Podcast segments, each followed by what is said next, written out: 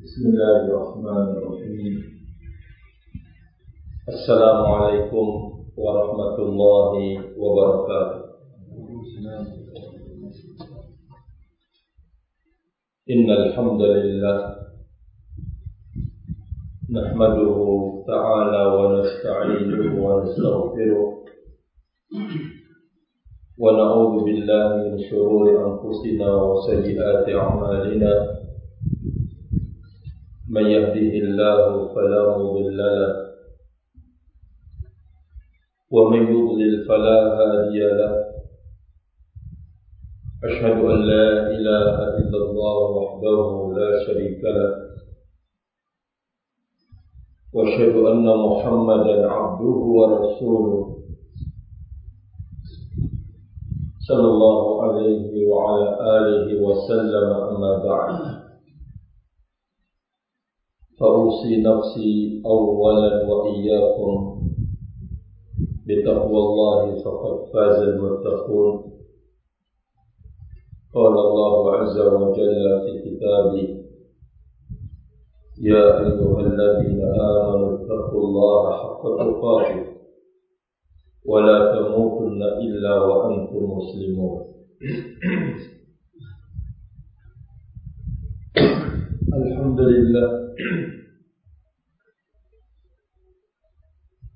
pada pagi hari ini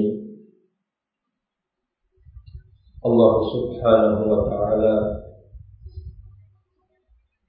menolong dan membantu kita untuk melaksanakan sebuah tugas besar sekaligus dengannya kita mengawali hidup kita pada siang hari ini yaitu melaksanakan sholat fajar sholat subuh.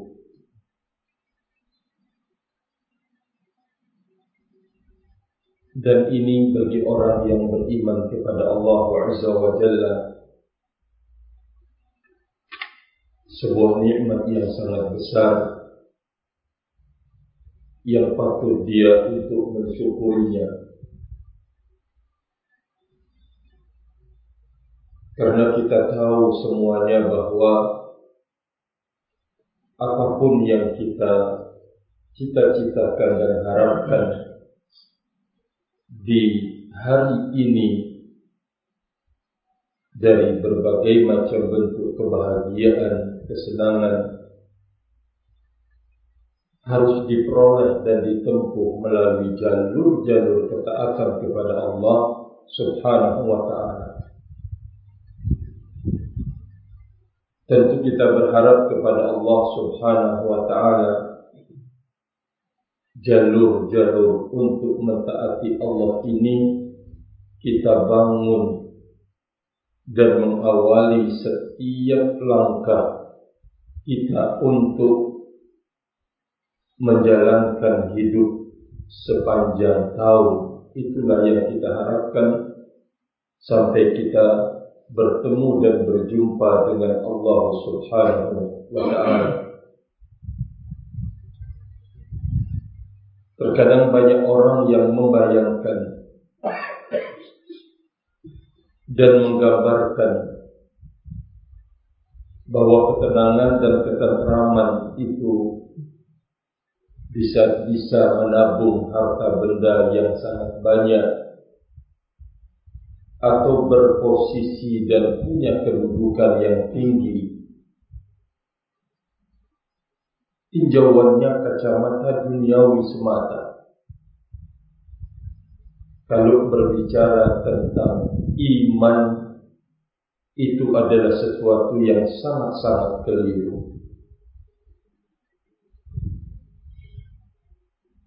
Karena kebahagiaan yang diperoleh oleh seseorang itu merupakan hasil sebuah pengelolaan dirinya terlebih khusus batiniahnya untuk selalu berada dalam koridor ketaatan kepada Allah Subhanahu wa taala.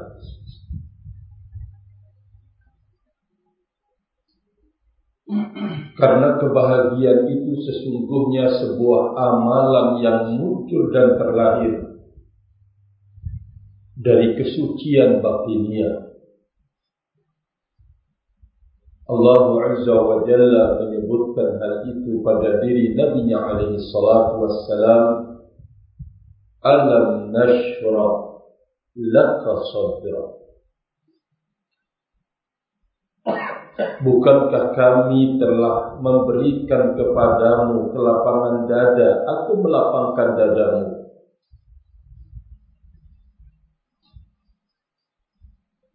Ayat ini Allah Azza wa Jalla mengungkit sebuah nikmatnya kepada Nabi alaihi salatu wassalam yaitu kelapangan dada dan ini sangat-sangat dibutuhkan oleh setiap insan di kehidupan dunia ini yaitu berlapang dada. Sebagaimana yang telah kita ketahui bahwa warna-warni hidup itu selalu ada. Dan kita mau tidak mau harus berjumpa dengannya. Sekarang susah, besok kemudian bahagia, sekarang sehat, besok sakit, terus demikian bergantian. Sepi hidupnya. Saat mendapatkan kelonggaran Ma'asyiral muslimin itu harus kita sanggup untuk menghadapinya. Karena kalau kita tidak melakukan pengelolaan jiwa sebagaimana yang dibimbingkan oleh Nabi Ali Shallallahu Wasallam, tidak menutup kemungkinan dalam satu warna hidup menjadikan kita orang yang putus asa. Di saat kemudian Allah turunkan ujian demi ujian silih berganti mulai dari diujinya kita, diujinya istri kita, diujinya anak-anak kita, ujian pada harta benda kita. Kalau kita tidak punya kesiapan, akan bisa semuanya itu menjadikan kita putus asa. Keputusasaan bisa muncul tidak mampu untuk kemudian berpikir sesuatu yang jernih. Tidak kemudian bisa untuk mencari jalan keluar ke mana arahnya. Tidak bisa lagi untuk kemudian organ tubuh ini digerakkan untuk melakukan sesuatu yang berguna dan bermanfaat. Putus asa.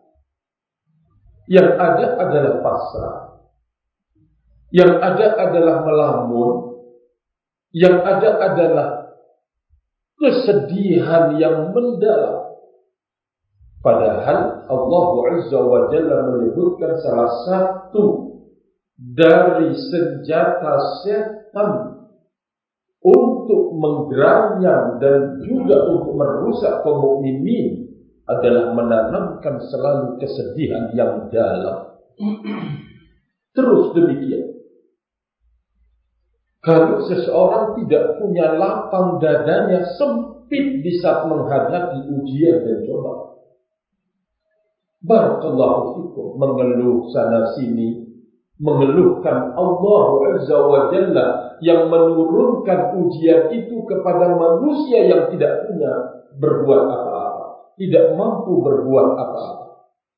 Mencari belas kasihan manusia, mencari kemudian kasihan mencari bantuan, mencari ini kepada manusia semuanya, mengeluhkan barakallahu Siapa yang berbuah pada dirinya melalui ujian dan cobaan itu? Allah. Azza wa Dia keluhkan perbuatan Allah yang sedang menguji dirinya kepada manusia yang tidak bisa berbuat apa-apa.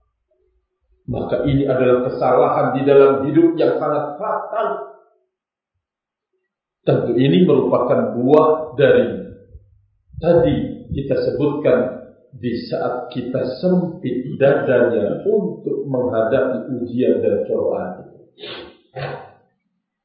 Namun di saat seseorang punya dada yang besar, di saat seseorang memiliki insyirahus sadar, lapang dadanya untuk menghadapi ujian, dia tahu kalau ujian itu datangnya dari Allah Jalla.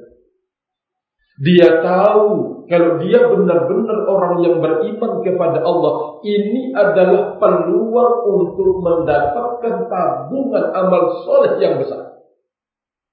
Dan dia tahu yang akan mengangkat semua cobaan ini adalah yang menurunkan cobaan adalah Allah Azza wa Jalla. Oleh karena itu Allah Subhanahu wa taala mengatakan wa ma asaba min musibatin Makna ayatnya bahwa tiadalah menimpa seseorang musibah. Lalu kemudian dia beriman kepada Allah Azza wa Jalla dalam musibah tersebut. Dia mengerti kalau itu datang dari Allah Subhanahu wa taala. Barakallahu fikum. Yu'min bih. Dia beriman maknanya adalah dia ridha menerima musibah itu maka Allah Azza wa Jalla akan menjadikan musibah itu menjadi sesuatu yang bernilai amal soleh. Kalau orang yang tidak memiliki insyirahus sadar, lapang dada untuk menghadapinya, dia tidak akan pernah menjadi, bisa menjadikan itu sebagai lapangan amal soleh. Ini pertama. Yang kedua, di saat Allah Azza wa Jalla mengujikan padanya kesenangan dan kegembiraan. Kesenangan dan kegembiraan.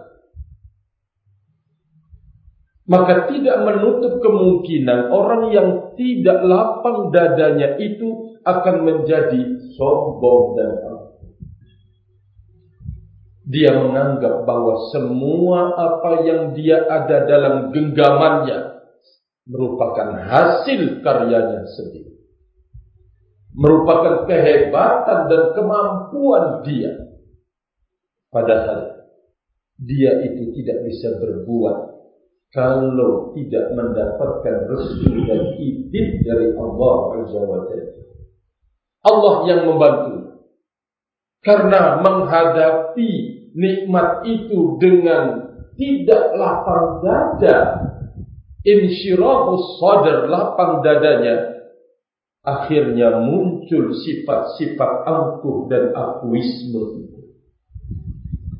Rahimani wa rahimakumullah, maka ketahuilah pertama kali yang menyebabkan lapangnya dada seseorang itu itu merupakan hasil dan buah dari tauhidullah. Bertauhid kepada Allah Subhanahu wa taala.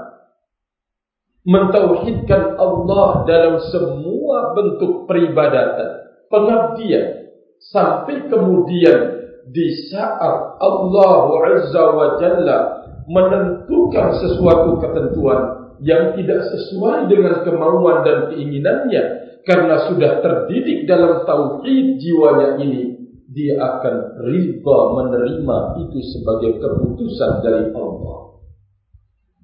Lah ini yang sangat-sangat berat bagi seseorang barakallahu fikum. Menanamkan keridhaan pada diri untuk kemudian siap menerima ujian dan cobaan itu. Ini memang butuh dasar hidup yang handal dan kuat.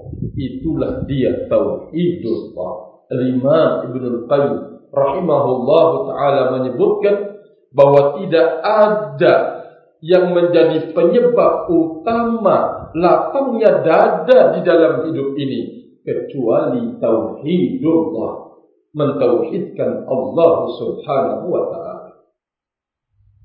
Oleh karena itu Nabi kita Muhammad sallallahu alaihi wasallam memulai pembentukan pertama, kedua pembangunan hidup generasi pertama umat ini para sahabat Nabi Ridwanullah alaihi ajma'in dari sisi ini beliau memulai sekaligus dari sisi inilah Allah Azza wa Jalla memerintahkan para nabi dan rasul rahimani wa rahimakumullah setelah dasar ini beliau bentuk dan beliau tanamkan pada jiwa-jiwa para sahabat Nabi Ridwanullah alim ajma'in. Kita tahu bagaimana di awal-awal Islam diteror. Bukan cuma teroran dengan kata-kata, celaan, caci makian, bahkan teroran terhadap fisik bagi mereka-mereka yang mengikuti ajarannya Muhammad sallallahu alaihi wasallam diteror oleh orang-orang kafir kepada Allah Azza. Diancam, bahkan disiksa. Tapi mereka siap untuk menghadapinya. Mereka lapang dada untuk menerimanya. Karena merupakan buah dari pembentukan awal dan modal dasar hidup yang ditanamkan oleh Nabi kita Muhammad sallallahu alaihi wasallam sebagai asas membangun hidup itu itulah akidah dan tauhid. Rahimani wa rahimakumullah. Sampai di awal-awal Islam Nabi kita alaihi salatu wassalam berpesan kepada para sahabat Nabi karena melihat bagaimana mengerikan, menakutkan ancaman teroran orang-orang kafir kepada kaum muslimin, mukminin dan mukminat. Nabi alaihi salatu wassalam mengatakan kepada mereka, di negeri Habasha ada seorang raja yang tidak akan berbuat zalim kepada kalian. Tidak akan berbuat zalim kepada siapa pun yang jarah yang bertetangga dengannya. Sampai kemudian Nabi alaihi salatu memerintahkan para sahabat di saat itu untuk melakukan hijrah pertama kali. Sehingga di barisan itu ada Ja'far bin Abi Talib, ada Abdullah bin Mas'ud. Di barisan itu ada Abu Musa al-Ash'ari berangkat. Sampai kemudian ke negeri Habasyah. Jangan menyangka akan berakhir program kekafiran dan kebencian orang-orang kafir, kafir Quraisy terhadap mereka-mereka yang beriman. Maka mereka melakukan propaganda. Orang-orang kafir Quraisy mengutus dua utusan. Di saat itu yang diutus adalah Amr ibn al-As dan Amarah Dua ini adalah jagoan dan ahli debat dan berbicara. Dikirim oleh orang-orang kafir Quraisy untuk kemudian memfitnah Raja Najasyi di saat itu agar mereka atau raja ini mengusir para sahabat Nabi alaihi salatu wassalam ridwanullah alaihim ajma'in yang datang ke negeri mereka.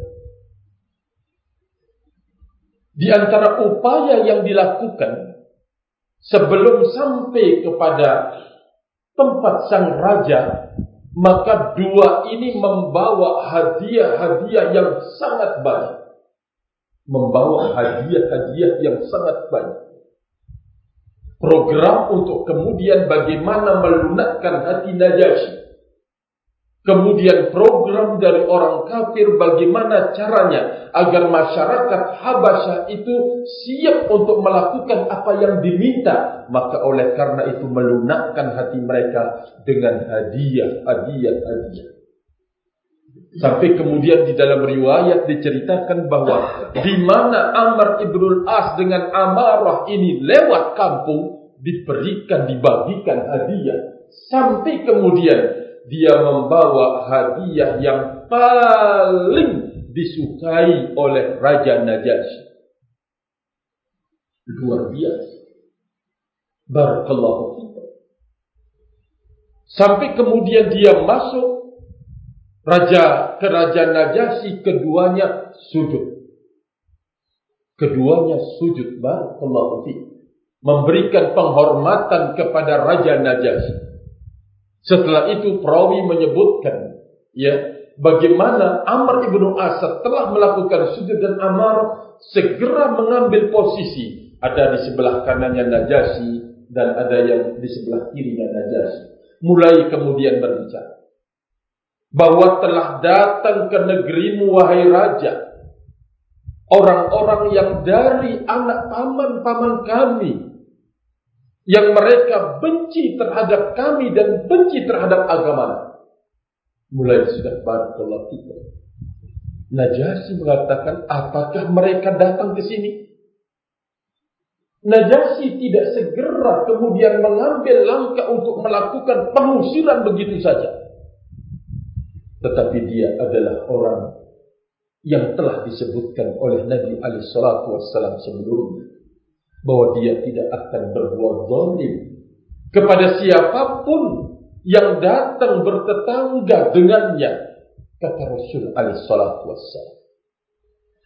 maka Najasi dengan kearifan dan kebijaksanaannya memerintahkan untuk kemudian membawa mereka mereka-mereka yang maka tidak ada di saat itu yang punya kesiapan untuk berbicara langsung menghadapi Najasyi kecuali Ja'far bin Abi Thalib radhiyallahu taala. Kata Ja'far, saya yang akan berbicara. Semuanya para sahabat Nabi yang lain sepakat atas usulan Ja'far lah yang akan menjadi delegasi para sahabat Nabi berbicara. Datang menghadap Najasyi. Dia tidak kemudian melakukan apa yang dilakukan oleh Amr ibnu As dan Amarah yaitu sujud. Bahkan dia berdiri memberikan penghormatan. Riuk pikuk yang ada di tempat karena bersama Najasyi itu adalah punggawa-punggawa kerajaan bersama Najasyi itu adalah duduk kisisin warruhban para ulama Nasara orang-orang yang hebat di agama Nasara para pendetanya duduk semua. Hiruk pikuk.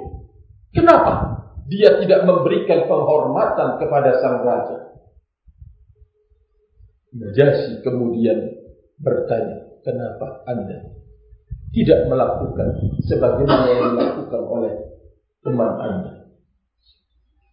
Ja'far bin Abi Thalib menjawab dengan penuh gagah dan keberanian bahwa saya tidak akan sujud kecuali kepada Allah Subhanahu wa taala padahal dia tamu. Padahal dia tamu di saat itu. Tetapi bagaimana sebuah keberanian itu muncul untuk kemudian melakukan pembelaan terhadap kebenaran.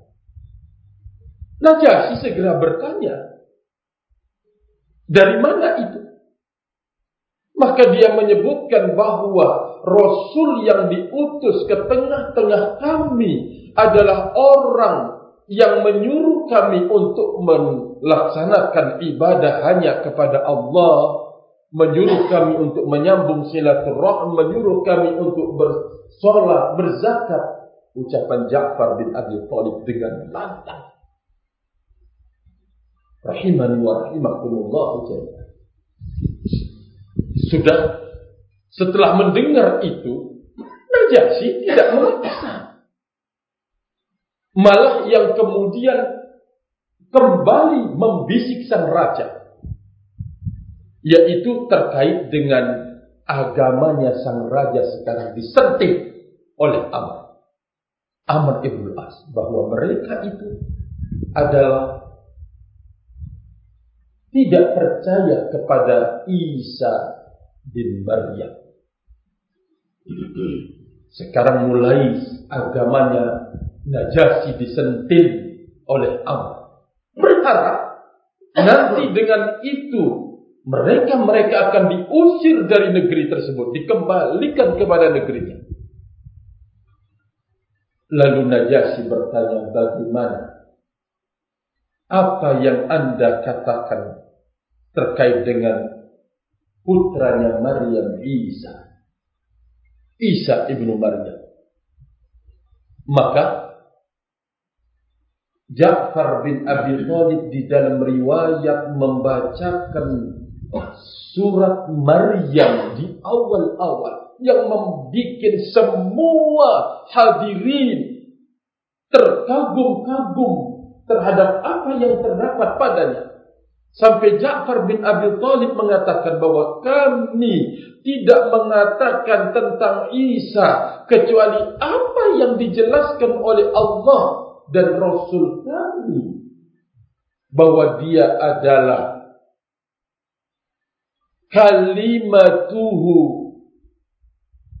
Kalimat Allah wa ruhuhu dan roh dari Allah yang Allah titipkan kepada Maryam disebutkan bahwa dia adalah abduhu wa rasuluhu wa kalimatuhu alqaha ila Maryam.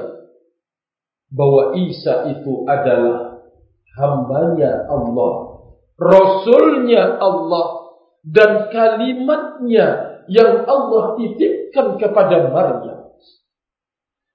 Najasyi kemudian memperlihatkan sebuah tontonan di hadapan mereka para ruhban, para tokoh-tokoh agama Nasrani dengan mengambil atau mengangkat kayu lalu kemudian mengatakan di tanah mengatakan bahwa ini seperti apa yang kita ketahui.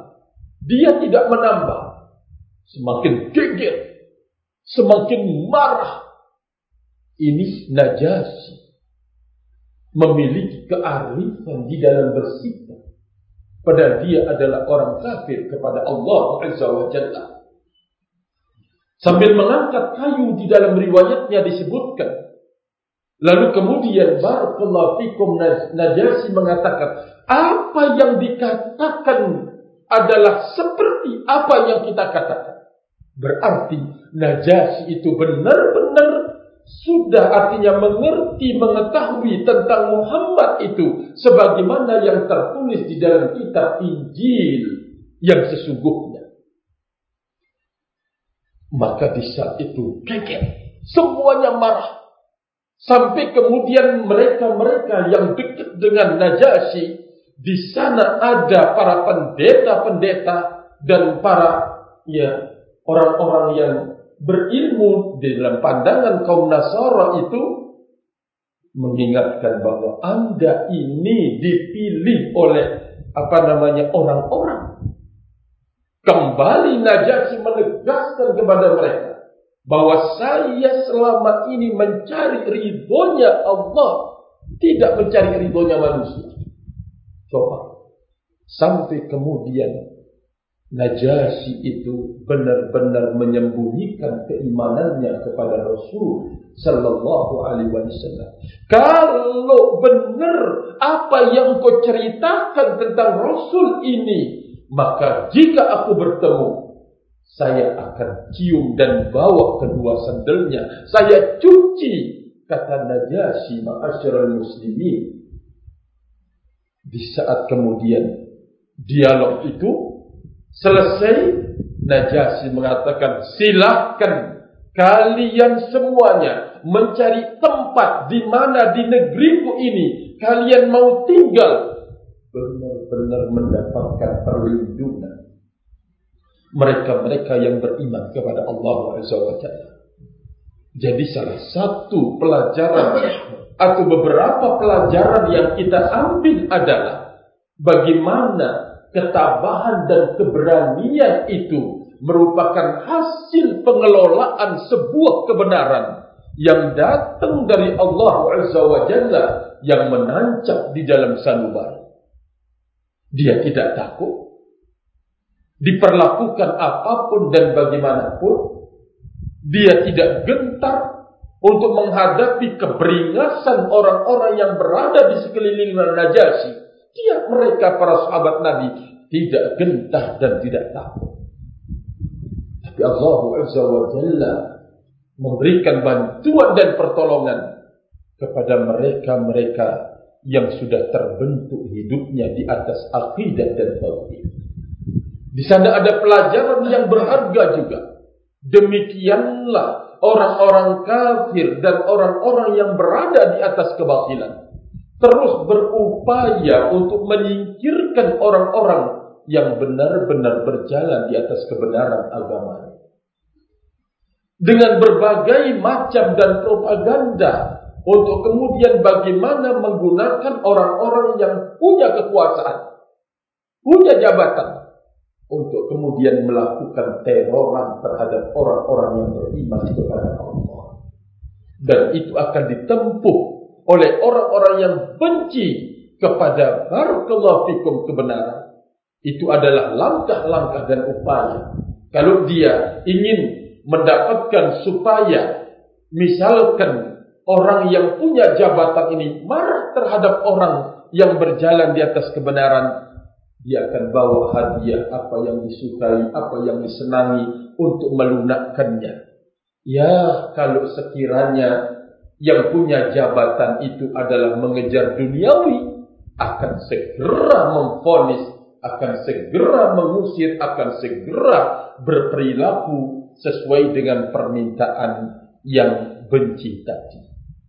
Maka dari situ kita punya pelajaran yang sangat berharga bahwa ternyata memang pembentukan akidah dan tauhid menjadikan seseorang berani untuk menghadapi hidup dan segala risiko di dalam hidup itu. Barakallahu Alhamdulillah Allah Subhanahu wa taala memberikan kita hidayah dan taufiknya untuk mengerti Nabi kita alaihi salatu wassalam dan segala apa yang dibawanya lalu kita mencoba untuk mengikuti beliau sebagaimana para sahabat Nabi ridwanullah alaihim ajma'in. Maka ini adalah hadiah yang sangat besar dari Allah Subhanahu wa taala yang harus kita jaga. Ini ilaqah pertama yang harus kita ketahui di dalam hidup. Hubungan kita dengan Allah harus benar dan tepat dan harus dibangun di atas akidah yang kokoh. Kedua, hubungan kita diri kita dengan diri kita sendiri ini harus benar-benar mendapatkan jangkauan ilmu kita. Bagaimana itu? Kok hubungan diri kita dengan diri kita sendiri harus kita mengenali diri kita pengenalan pengenalan diri kita sendiri tidak mungkin akan bisa dilakukan kecuali harus melalui ilmu agama. Seseorang benar hubungannya baik hubungannya dengan Allah Azza wa tetapi hubungan dia dengan dirinya tidak pernah baik. Okay? Bagaimana itu? Terjatuh di dalam dosa dan kemaksiatan, dia tidak bertaubat kepada Allah. Ini hubungan terhadap dirinya sendiri. Yang ketiga, yang harus kita miliki di dalam hidup setelah kita memperbaiki hubungan dengan Allah, hubungan dengan diri kita sendiri, maka harus pula kita menjaga hubungan dengan sesama. Barakallahu fiikum. Ini pesan dari Nabi kita Muhammad sallallahu alaihi wasallam. Saya mengawali yang pertama terkait tadi hubungan kita dengan Allah Subhanahu wa taala. Apabila benar-benar terbangun di atas ilmu itulah yang akan mendatangkan insyirahus sadar. Dada yang lapang untuk menghadapi segala kemungkinan di dalam hidup yang diputuskan oleh Allah Azza wa Jalla yang mungkin tidak sesuai dengan harapan, tidak sesuai dengan cita-cita, tidak sesuai dengan kemauan dan keinginan, bisa itu semuanya terjadi. Tapi di saat kita benar-benar menjaga hubungan kita dengan Allah, semuanya itu kita pikul dengan ridha.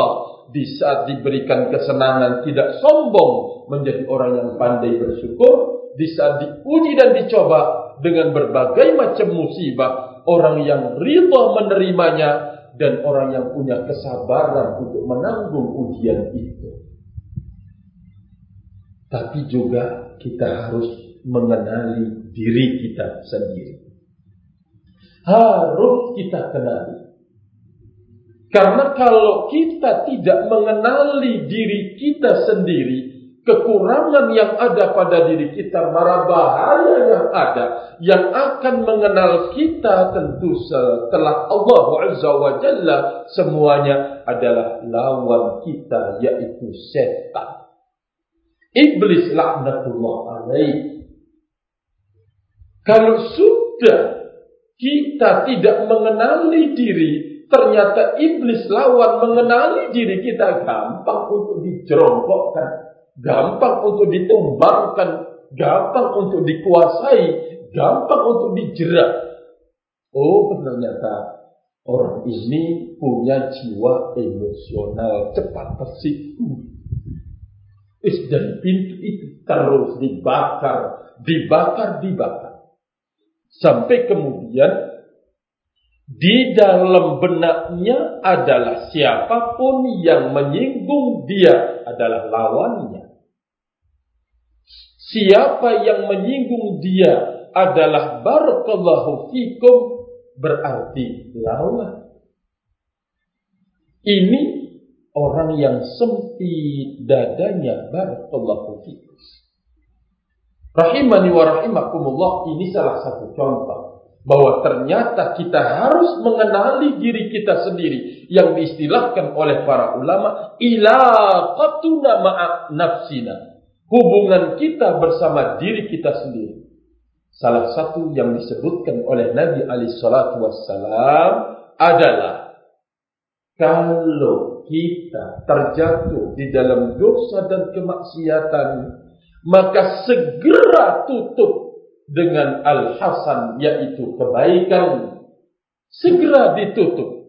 Kata beliau wa atbi'is sayyi'atal hasanata tamhuha segeralah engkau untuk menutup kejelekan itu dengan kebaikan maka kebaikan itu akan menghapuskan kejelekan yang ketiga hubungan kita antara sesama.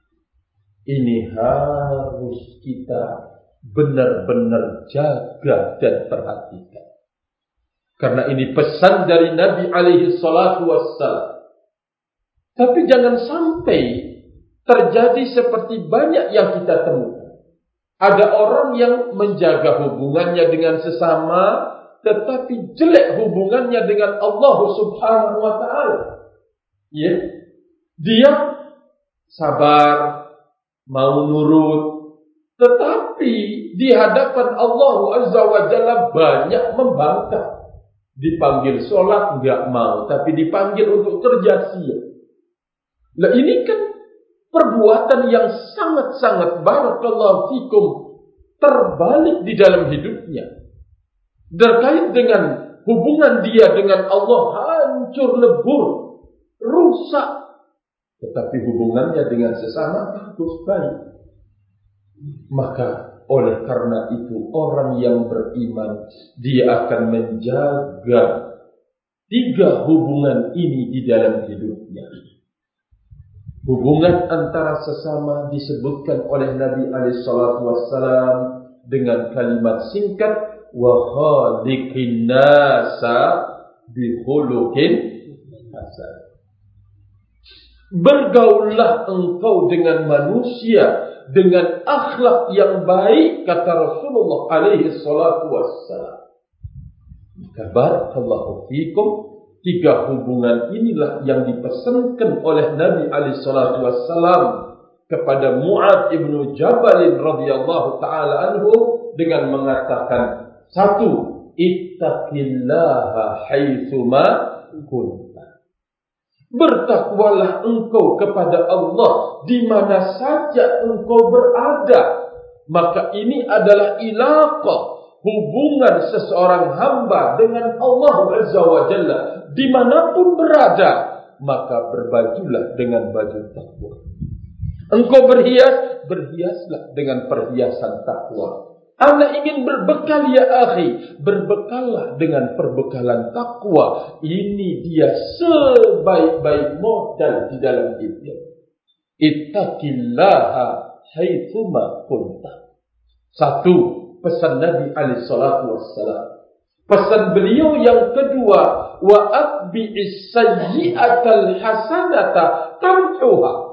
Hubungan engkau dengan dirimu agar jangan sampai berbuat zalim selalu padanya, maka di saat melakukan kesalahan dan kekeliruan segera ditutup kesalahan itu dengan kebaikan ay bertaubat kepada Allah ini memberitahukan sekaligus kepada kita semua perbuatan dosa dan maksiat yang kita lakukan itu adalah bentuk perbuatan zalim kita terhadap diri kita sekaligus perbuatan jelek yang kita lakukan terhadap diri kita sendiri maka Nabi Shallallahu Alaihi Wasallam berpesan untuk memperbagus hubungan diri kita dengan diri kita. Maka di saat menggoliminya dengan dosa dan kemaksiatan segera ditutup dengan kebaikan kata Rasulullah alaihi salatu wassalam.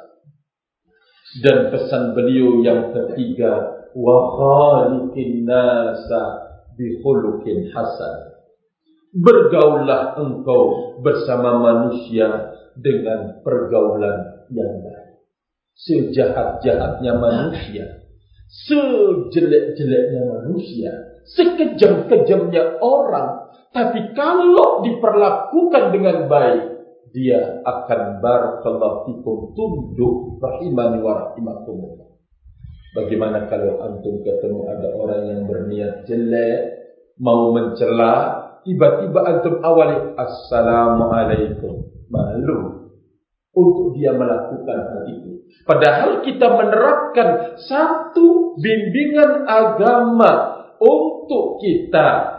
Ya berperilaku baik bersama orang. Ketemu assalamualaikum awalnya us ini ada bapak yang sedang jenggot datang ini mbak ini kambing ini mau lewat. Tapi ketika kita bertemu lalu mengatakan Assalamualaikum. Mau tidak mau dia akan jawab. Ya, sehingga dengan itu ada rasa malu untuk kemudian oh ternyata dia orang yang baik, dia orang yang ini. Apalagi kalau sampai Assalamualaikum, kita tahu bahwa dia adalah Muslim.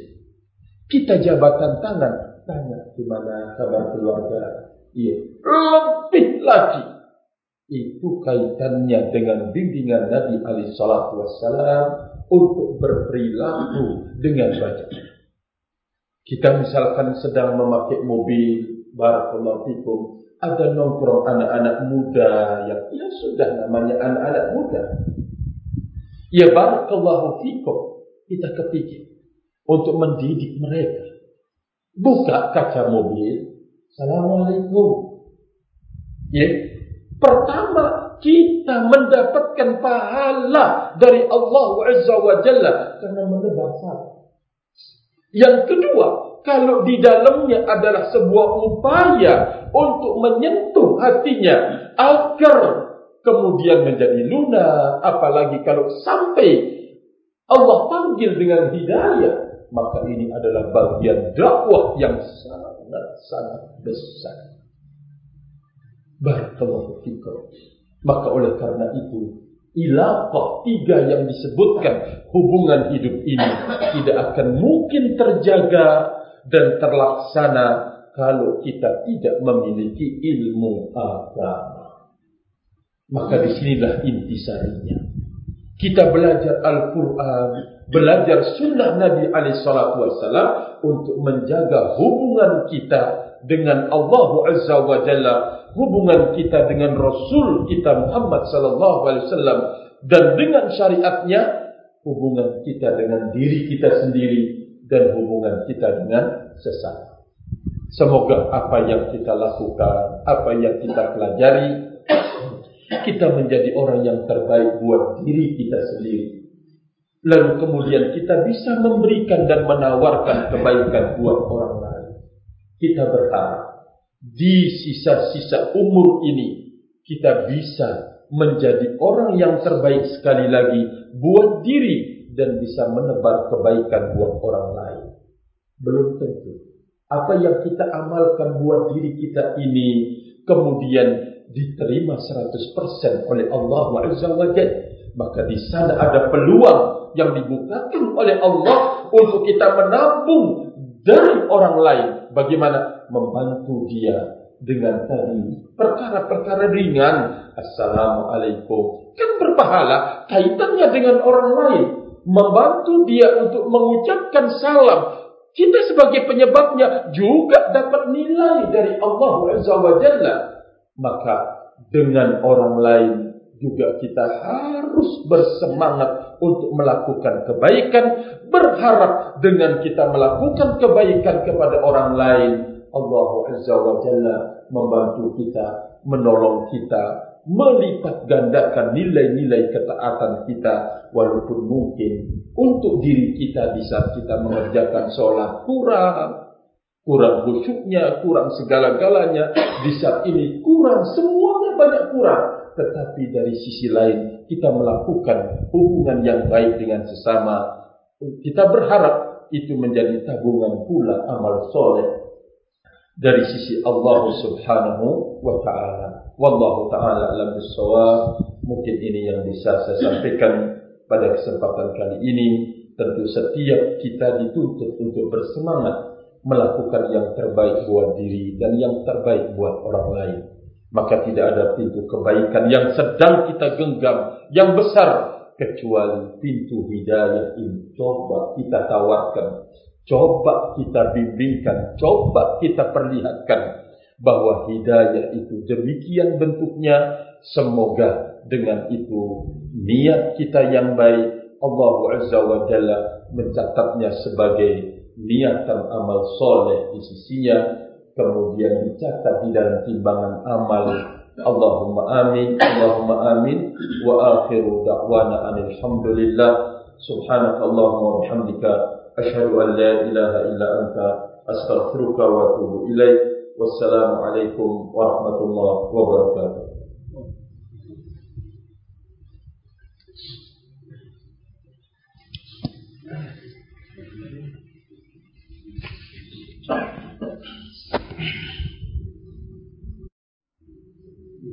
ചെയ്യുന്നു